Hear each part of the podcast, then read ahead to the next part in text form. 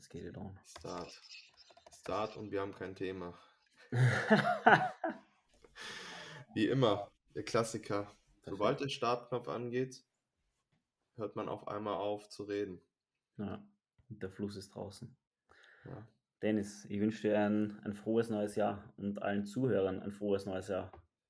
Ich hoffe, Das, dir geht's gut. das wünsche ich dir auch und das wünsche ich natürlich auch den Zuschauern. Mir geht es auf jeden Fall gut.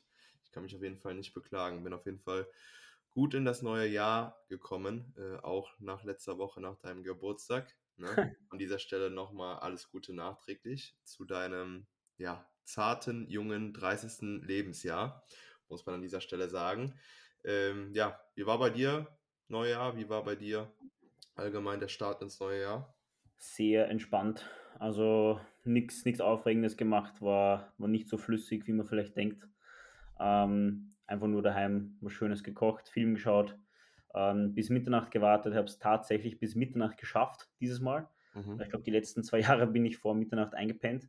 Mhm. Ähm, und ja, dann eigentlich sehr, sehr entspannt das neue Jahr gestartet, schlafen gegangen und am nächsten Tag gleich, äh, da ich ja den, den Gym-Schlüssel habe, äh, ins Gym gegangen um 11.30 Uhr oder sowas und äh, im leeren Gym trainiert. Das ist immer sehr, sehr geil, muss ich sagen.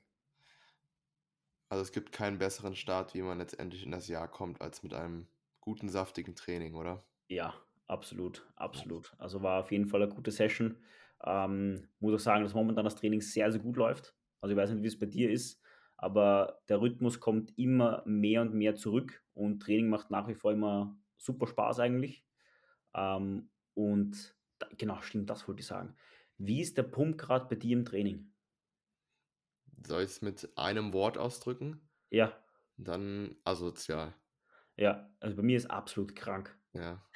Ist, ist crazy, weil man halt immer, wie gesagt, immer diese, diesen Vergleich hat, noch zu von vor drei Monaten, wo du gefühlt, ja, so ein totes Fleisch reingepumpt hast und irgendwie versucht hast, noch den Muskel zu kontrahieren, was sich dann auch irgendwie nicht so geil angefühlt hat. Ähm, aber ja, jetzt wieder mit mehr Körperfett, mit vollen Glykogenspeichern oder in Anführungszeichen vollen Glykogenspeichern ähm, zu trainieren. Äh, ja, das merkt man natürlich von Training zu Training, dass man einfach da wieder mehr Laune hat, mehr Motivation, mehr Bums im Training und dann dementsprechend auch der Output sowas ist wie halt so ein asozialer Pump. Ne? Mhm. Auch wenn wir beide wissen, dass Pump letztendlich ja nicht das Entscheidende ist in Bezug auf äh, Muskelaufbau. Ne? Auch wenn Absolut. viele Leute das da draußen noch denken. Ja, ja. Aber es ist definitiv äh, ein, ein lustiger Vergleich, wenn man jetzt eben, wie du schon sagst, vor zwölf Wochen äh, den, den Vergleich zieht und da gefühlt alles gemacht hat, dass man ein bisschen besser den Muskel spürt. Also wenn ich dann da zurückdenke, habe ich wirklich geschaut, okay, dass ich äh, eine Stunde eben oder eineinhalb Stunden davor das Pre-Meal esse, dann vielleicht noch zwei Gramm Salz äh, durch Monster und Crank, äh, Crank Pump Pro äh, irgendwie in, inhaliere oder installiere äh, damit ich da noch irgendwie ein bisschen einen Pump habe. Und jetzt muss ich eigentlich schauen, dass ich, dass ich den, den äh, Pump-Booster ein bisschen reduziere, weil sonst zerreißt es mir alles. Ja, Also es ist so wild. ja. ja ich kenne das Gefühl. Also ich fühle Ja. gleichermaßen definitiv.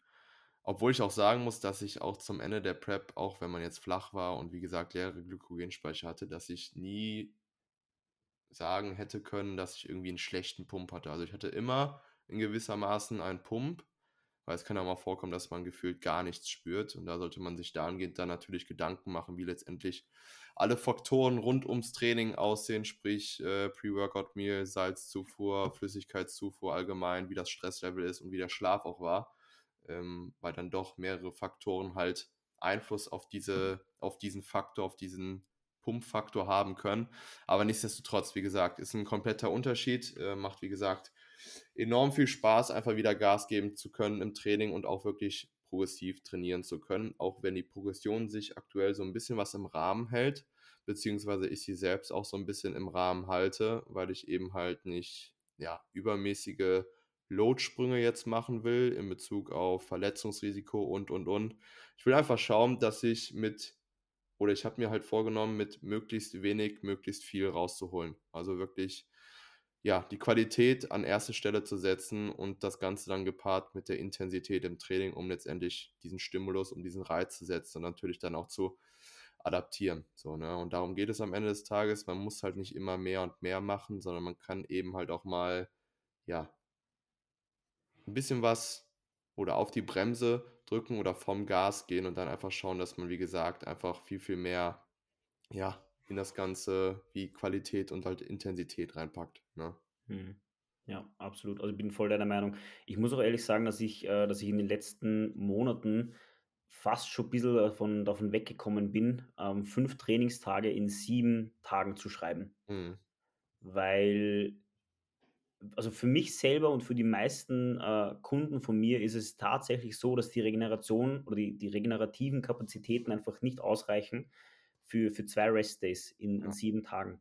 Und, äh, meistens mache ich's jetzt so, dass ich also sehr, sehr häufig, es kommt natürlich immer auf die Person an, gar keine Frage, aber sehr, sehr häufig schaue ich eigentlich, dass ich, ähm, 4 Tage oder 4, äh, Trainingseinheiten in 6 bis 7 Tagen mache und Mhm. da meistens so einen autoregulativen Rest-Day, ähm, den Leuten zur Verfügung stelle und sage: „Wenn du den Tag brauchst, nimm ihn dir und wenn du ihn nicht brauchst, dann geh trainieren.“ Weil meistens kann man das eben strategisch wählen und sagen: „Okay, die ersten 2 Wochen vom Mesozyklus, ähm, trainiere ich, äh, viermal in in 6 Tagen Mhm. oder in ja, in in 6 Tagen, genau. Und dann gegen Ende vielleicht brauchst einfach einen Rest-Day mehr und hast 4 Trainings in 7 Tagen.“ Und das macht meiner Meinung nach schon sehr, sehr viel Sinn. Ich handhabe das tatsächlich auch bei meinen Klientel oder bei meinen Kunden recht ähnlich, weil ich einfach die Erfahrung gemacht habe, wie du selbst sagtest, dass regenerative Kapazitäten es meist einfach nicht zulassen. Aber man darf auch da immer oder sollte da auch im Hinterkopf behalten, dass es eben halt auch andere Verpflichtungen im Leben gibt und eben halt nicht nur das Training. Und wenn beispielsweise bei einer Person, bei dem Kunden oder bei der Kundin gerade aktuell ho hoher Workload herrscht und, äh, das Programming ist, dass die Person fünfmal auf 7 Tage in das Training gehen muss, dann wäre das am Ende des Tages nicht sinnig beziehungsweise zielführend, ne? Da Mhm. muss man halt einfach mal temporär in gewissermaßen diesen Schritt zurückgehen. Das bedeutet ja nicht, dass du nicht weitergehend Muskeln aufbaust, sondern dass du einfach weniger machst. Und wenn du weniger machst, kannst du auch primär darauf schauen, dass du vielleicht mehr aus diesem weniger rausholst, ne? Ja. Aber ich habe beispielsweise auch jetzt im Kontext, weil ich jetzt im Deload bin ich habe tatsächlich, äh, vor 2 Tagen, äh, mir meinen eigenen Trainingsplan aufgestellt, ähm, ja, der letztendlich auch nur 4 Einheiten auf sieb 7, wenn nicht sogar 8 Tage beinhaltet, weil die einzelnen Einheiten das definitiv in sich haben und ich, wie gesagt, ähm, ja, auch andere Bereiche habe im Leben, die letztendlich abzudecken, äh, sind. Und es geht halt nicht immer nur um Training, sondern halt auch um viele andere Dinge. Und ich glaube dennoch, dass ich mit diesen 4 Einheiten nicht weniger aufbauen werde als mit 5 Einheiten, ne? Ja. Ich denke auch, das ist 'n großer Irrglaube. Ja. Also, früher war ich immer der Auffassung, dass, wie gesagt, immer mehr auch wirklich mehr mit mehr einhergeht und dass du mehr Volumen machen musst und dass du mehr trainieren musst und dass du länger Zeit im Gym verbringen musst. Aber von diesem Gedanken von diesem Scheingedanken, den ja dra da draußen tatsächlich noch viele haben, bin ich, äh, mittlerweile so was von weggekommen. Ja. Ja. Heutzutage unvorstellbar. Früher Ja, habe ich ist 6 so. Tage der Woche trainiert. Ist so. Also, wenn ich noch heute höre, dass irgendwelche Leute von Übung XY 4 bis 5 Sätze machen, à 10 bis 12 Wiederholungen, dann denke ich mir so: „Irgendwas hast du noch nicht mitbekommen“, so, ne? Weil Ja. mittlerweile ist ja das Wissen in dieser Fitness-Bubble so weit vorangeschritten und dass man dann irgendwie so, sage ich mal, auf pauschale Trainingspläne zurückgreift oder man denkt, dass, wie gesagt, mehr wieder zu mehr bringt äh, zu mehr führt. Ich weiß nicht. Mhm. Ja, das sind meist auch die Leute, ähm, denen ich dann, ja, ein Coaching empfehlen würde, beziehungsweise ans Herz legen würde. Auch gut finde ich, ähm, wenn wenn Leute sagen: „Ja, ich habe schon alles probiert und die Diät funktioniert einfach nicht. Ich kann nicht abnehmen.“ Sage Ja. Es gibt einen Weg und du hast alles probiert anscheinend, außer genau den einen Weg, der funktioniert, und zwar ein. Kaloriendefizit. Simple as that, oder? Ja. Ja. Ja. Ja. Kann man auch nur noch mit Humor nehmen, ne? Aber gut, Absolut. so ist das. Muss jeder für sich selber wissen. Ja. Ähm Ist eigentlich eben die die perfekte, äh, Überleitung für unser heutiges Thema eigentlich, ähm, alles probieren für ein Kaloriendefizit. Und zwar soll's heute ein bisschen darum gehen, ähm, dass wir euch Tipps mitgeben wollen oder für diejenigen, die jetzt da zwan für diejenigen, die, äh, eine Prep für für dieses Jahr planen oder schon auf Prep sind oder eben, ähm, in den nächsten Jahren, äh, preppen wollen. Und zwar wollen wir da ein paar Tipps mitgeben, ähm, ja, wann man preppen sollte, wann nicht, Und äh, ich denke, der erste Punkt ist da auf jeden Fall die Ausgangslage, die man mhm. ansprechen kann. Ähm, ich denke, wir haben beide auch äh, vor, vor gut einem Jahr eben gemerkt, wie wichtig die Ausgangslage ist. Ähm, oder was heißt vor einem Jahr? Wir haben in der Prep eigentlich gemerkt, wie wichtig die Ausgangslage ist. Und die ist im Endeffekt entscheidend. Also wenn die Ausgangslage nicht stimmt von Beginn an, dann ist die Prep mehr, also jetzt nicht zum Scheitern verurteilt, aber man macht sich die Prep und die Phase an sich härter, als sie eigentlich sein, also als sie eh schon ist im Endeffekt. Mhm. Weil früher oder später ist die Prep so oder so hart. Ähm, aber wenn die Ausgangslage nicht passt und man da einfach vielleicht statt äh, 10, 15 oder 20 Kilo verlieren muss, ähm, um, um in Shape zu kommen, dann ähm, ja, wird das auf jeden Fall eine sehr, sehr knackige Phase. Ja. Ich glaube, ergänzend kann man dazu sagen, dass man ja einfach als Beispiel jetzt mal gesagt, äh, keine 15 Kilo, sage ich jetzt mal, äh, oder 15 Kilo und 15 Wochen verlieren will, sondern diese 15 Kilo auf wirklich langfristige Basis verlieren will, in etwa 30 Wochen. Ne?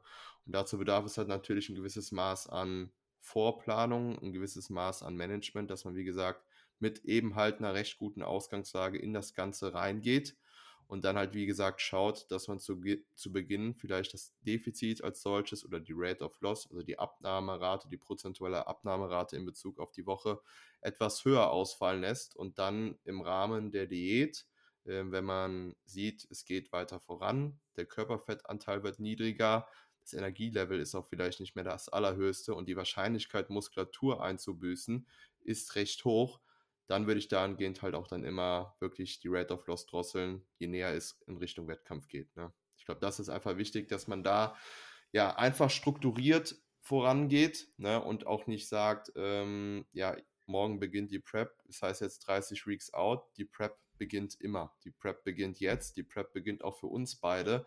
Ähm, ja, weil eigentlich dieser Sport, wenn man den halt so ambitioniert ausführt, einfach davon lebt, ähm, ja, das Ganze wirklich strukturiert anzugehen. Ne? Und wenn man dann beispielsweise im Herbst starten will und einfach ja, eine scheiß Ausgangslage mitbringt ähm, und vielleicht sich zeitgleich noch für ein Coaching äh, entschieden hat, dann ist jetzt auch die Wahrscheinlichkeit vielleicht nicht die allergrößte, auch dann gut abzuschneiden, wenn es dann wirklich im Herbst auf die Bühne geht. Ne? Und dessen muss man sich einfach bewusst sein, ähm, ja, dass vieles einhergeht mit halt der richtigen, richtigen Planung, mit Kommunikation, mit halt eben einer guten Ausgangslage und äh, ja.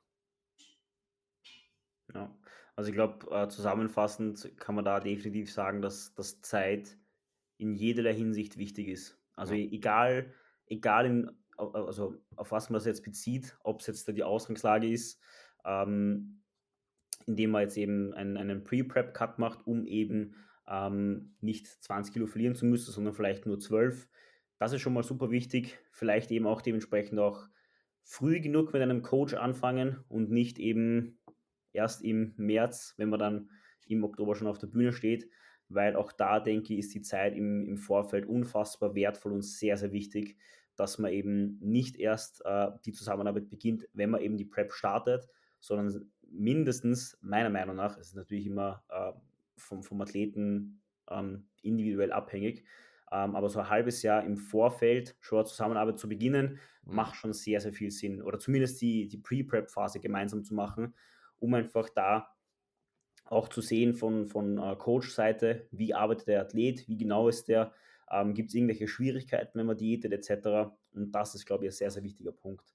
Ähm, dass man da einfach diese, diese komplette Zeit, wie du eben sagst, die Prep ist nicht nur von, jetzt um, um Hausnummer zu sagen, März bis Oktober, bis die Shows sind, sondern die Prep ist auch schon jetzt theoretisch, wenn du 2025 preppen möchtest, weil ähm, natürlich, wir wissen, Perfektion ist jetzt eine Illusion, also wir wollen jetzt nicht alles perfekt machen und ähm, 110% geben, im besten Fall natürlich, gar keine Frage, aber wir wollen natürlich sehr, sehr äh, progressiv alles gestalten, was jetzt der Ernährung ähm, Training etc., Regeneration betrifft.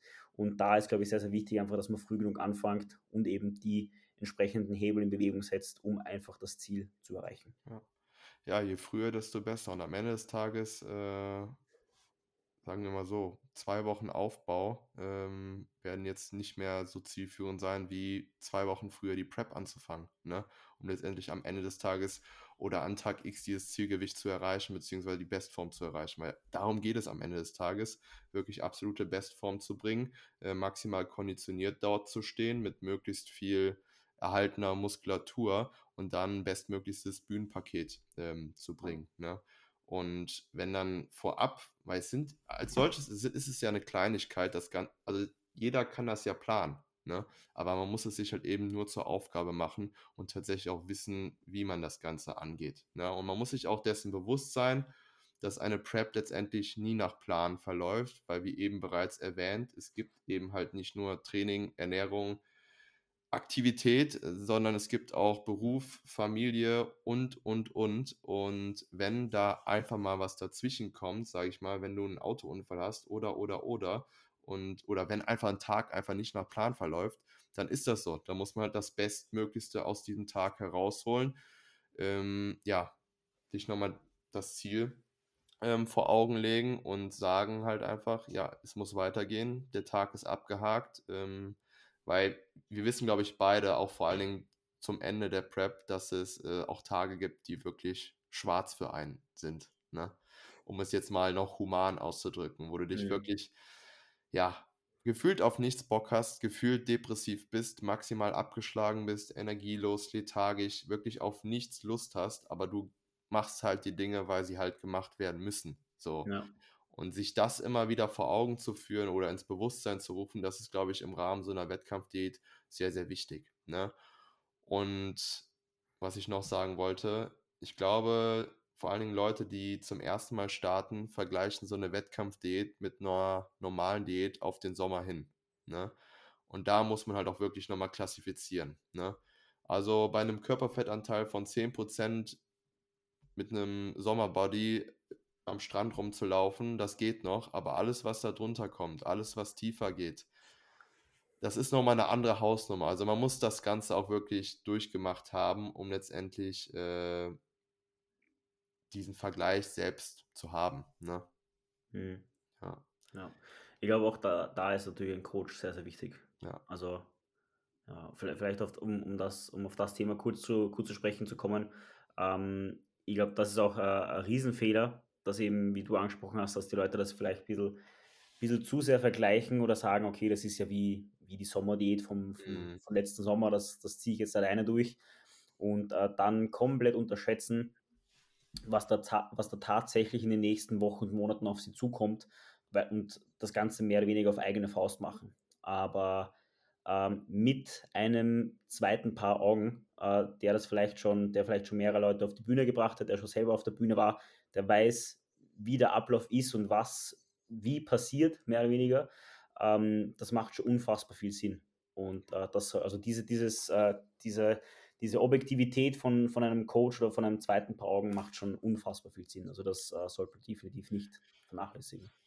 Das ist ja sehr oft so, dass Leute Unmengen an Wissen haben, Unmengen an theoretischem Wissen, aber eben halt diese, dieses Praxiswissen, dieses, dieses Ganze durchlebt haben, haben sie halt eben halt nicht. Und wenn du halt, äh, sage ich mal, jetzt keinen im Boot hast, der dir gegenüber in gewisser Maßen empathisch sein kann, oder empathisch ist und äh, Verständnis für deine Situation hast, wenn du selbst die Diät aktuell durchlebst, also die Wettkampfdiät, dann ist das natürlich schwierig. Ne? Und wie gesagt, dann wirklich ja eine zweite Partei, ähm, sage ich mal, mit einer zweiten Partei zu arbeiten und dann auch immer ja jemanden hat, sage ich jetzt mal, der auch an den Tagen für dich da ist, ähm, wo es halt eben mal nicht so läuft und wo du einfach mal vielleicht ein bisschen was an Zuspruch oder brauchst oder halt einen Arschtritt, ähm, dann ist das, glaube ich, äh, ja, kann einem in dem Kontext sehr, sehr weit helfen. Hm. Ja. Aber auch lustigerweise, weil du vorangesprochen hast, an den dunklen Tagen und wie viel man eigentlich äh, teilweise dann zu erledigen hat. Ich habe letztens drüber nachgedacht wieder und dachte mir, wie zur Hölle habe ich eigentlich geschafft, 20.000 Schritte jeden Tag zu machen. Ja. Es geht, du machst es. Ja, ja, eh, es geht ja. irgendwie. Also dadurch, dass du dann, dass du progressiv irgendwie auch äh, deine, deine Tage äh, an das Ganze anpasst und eben von 10 geht es auf 12, dann auf 15 und irgendwann geht es auf 20. Irgendwie geht's. Also ist schon crazy. Das ist äh, der Unterschied zwischen ähm, Reden und Machen. Ja. ja. Ne? Das stimmt. Viele reden, aber die wenigsten machen es. Das stimmt. Ja. Ja, vielleicht auch noch ein, ein großer Punkt, den man jetzt auch in den, in den letzten Jahren immer häufiger gesehen hat, ist, ähm, dass die Leute viel zu früh anfangen, ähm, mit, dem, mit dem Gedanken zu spielen, auf die Bühne zu gehen. Mhm. Oder da teilweise viel zu ungeduldig sind. Und also einerseits, einerseits ist es irgendwie irgendwas, irgendwas Positives, weil dadurch natürlich der, der Sport weiterhin wächst. Aber andererseits ähm, finde ich, dass die Leute auch teilweise, nicht immer, aber teilweise vereinzelt äh, viel zu früh und viel zu schnell auf die Bühne wollen und ähm, da einfach viel zu ungeduldig sind. Mhm. Und wenn ich jetzt dafür, also für mich persönlich zurückdenke, habe ich sieben Jahre trainiert, bis ich dann das erste Mal auf der Bühne gestanden bin. Und die Form war im Nachhinein betrachtet okay. Ja. Und dann gibt es Leute, die zwei Jahre trainieren und dann auf die Bühne wollen. Und das finde ich halt extrem kritisch. Also es, wenn du jetzt ein genetisches, äh, also ein genetischer Freak bist, dann keine Frage, dann ist das irgendwo möglich. Aber ich sage mal, für die anderen 95 Prozent, die dann nicht dazu zählen, ähm, ja, die müssen, die, da, da sind wir wieder bei, bei dem Thema, was wir vor, vor einer Viertelstunde gehabt haben äh, oder vor zehn Minuten. Da brauchst du einfach Zeit und, und die Geduld, da einfach die, die notwendige Arbeit reinzustecken und weiterzumachen. Und ähm, ja, ich würde mir einfach nicht, nicht zu sehr verunsichern lassen, weil eben irgendwo auf Instagram wieder ein genetisches Wunder äh, hervorkommt, der 18 Jahre ist und ja, ausschaut, als würde er 30 Jahre schon trainieren. Ähm, deswegen würde ich echt empfehlen, dass man sich da wirklich genügend Zeit nimmt und ähm, ja, auch den, auch den Prozess ausreichend genießt und nicht äh, zum Trainieren anfängt und dann sofort mit dem Gedanken spielt, auf die Bühne zu gehen. Ja. Ich glaube, man sollte definitiv ein paar Trainingsjahre äh, ja, in Umlauf lassen. Sprich, bei mir war es beispielsweise jetzt drei Trainingsjahre. Da gibt es natürlich keine pauschale Antwort. Da muss man sich natürlich die Person anschauen, äh, wo sie halt von der Genetik her steht, wo sie von der Muskulatur her steht. Und das Körperliche ist das eine, aber das Mindset ist natürlich auch das andere. Ne? Wenn du, wenn du das Mindset dahingehend nicht, nicht mitbringst und äh, nicht auch mal gesagt bekommst, letztendlich, ähm, ja, was für Folgen letztendlich so eine Wettkampfdiät mit sich bringen kann. Und damit meine ich halt auch negative Folgen. Ähm, ja, dann ist es halt schwierig, wirklich das Ganze anzugehen. Ne? Die Ausgangslage, das optische Erscheinungsbild ist wie gesagt das eine und das andere ist halt wirklich das Mindset, ob man auch wirklich sich bereit dazu fühlt, plus 20 Wochen tatsächlich im Kaloriendefizit zu verbringen. Natürlich inkludiert Refeeds oder auch Diet Breaks. Ähm, da muss man sich einfach dessen bewusst sein, weil das ist einfach nicht auf leichte Schulter zu nehmen, dass man mal, wie gesagt, zwölf Wochen auf den Sommer hin diätet, weil die Diät wird mit Sicherheit, wenn sie eben halt gut geplant ist, länger gehen als zwölf Wochen und wenn halt auch die Ausgangslage wirklich eine passende ist. Ne?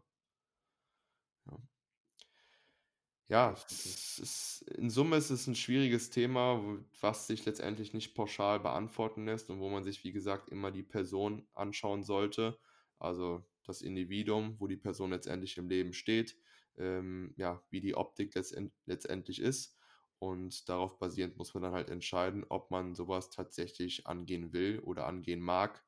Und ich sag mal so, ähm, ja, man macht ja seine Erfahrungen im Rahmen dieser Zeit und niemand sagt einem, dass man das machen muss, wenn man damit anfängt, ähm, weil es ist am Ende des Tages eine eigene Entscheidung. Ne?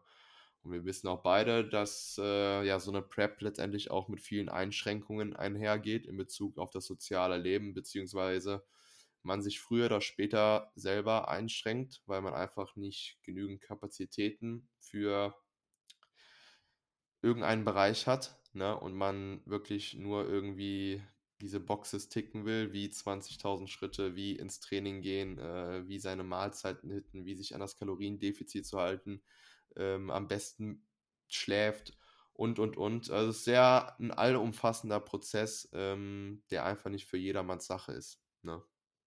Ja, definitiv. Also man kann eigentlich sagen, so die, die, die Prep ist eine Sommerdiät und dann, wenn die Sommerdiät also aufhört, ähm, dann geht die Prep erst richtig los und dann wird es richtig knackig. Das ist so. Also, Das ist so. ja. Hast du sonst noch Tipps oder oder was würdest du den Leuten sonst noch vielleicht mitgeben?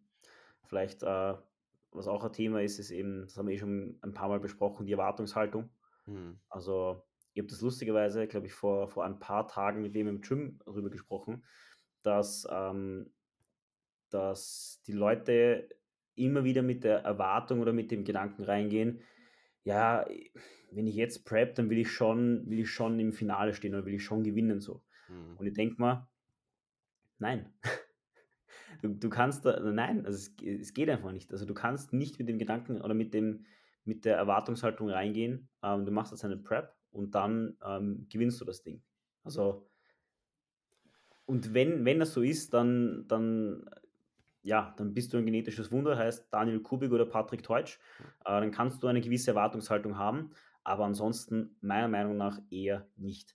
Weil, ähm, es ist also ich sehe das ähnlich also ähnlich. Es ist halt, äh natürlich ist es ist der Vergleich so ein bisschen Äpfel mit Birnen, aber im Endeffekt beim Marathon wenn du jetzt einen Marathon läufst, irgendein ein ein Österreicher, der einfach, ja, das Ganze hobbymäßig macht und im Endeffekt wir machen das alle hobbymäßig, sagt auch keiner, er will jetzt den den Marathon laufen und, äh, will will gewinnen oder will unter die ersten 100 kommen.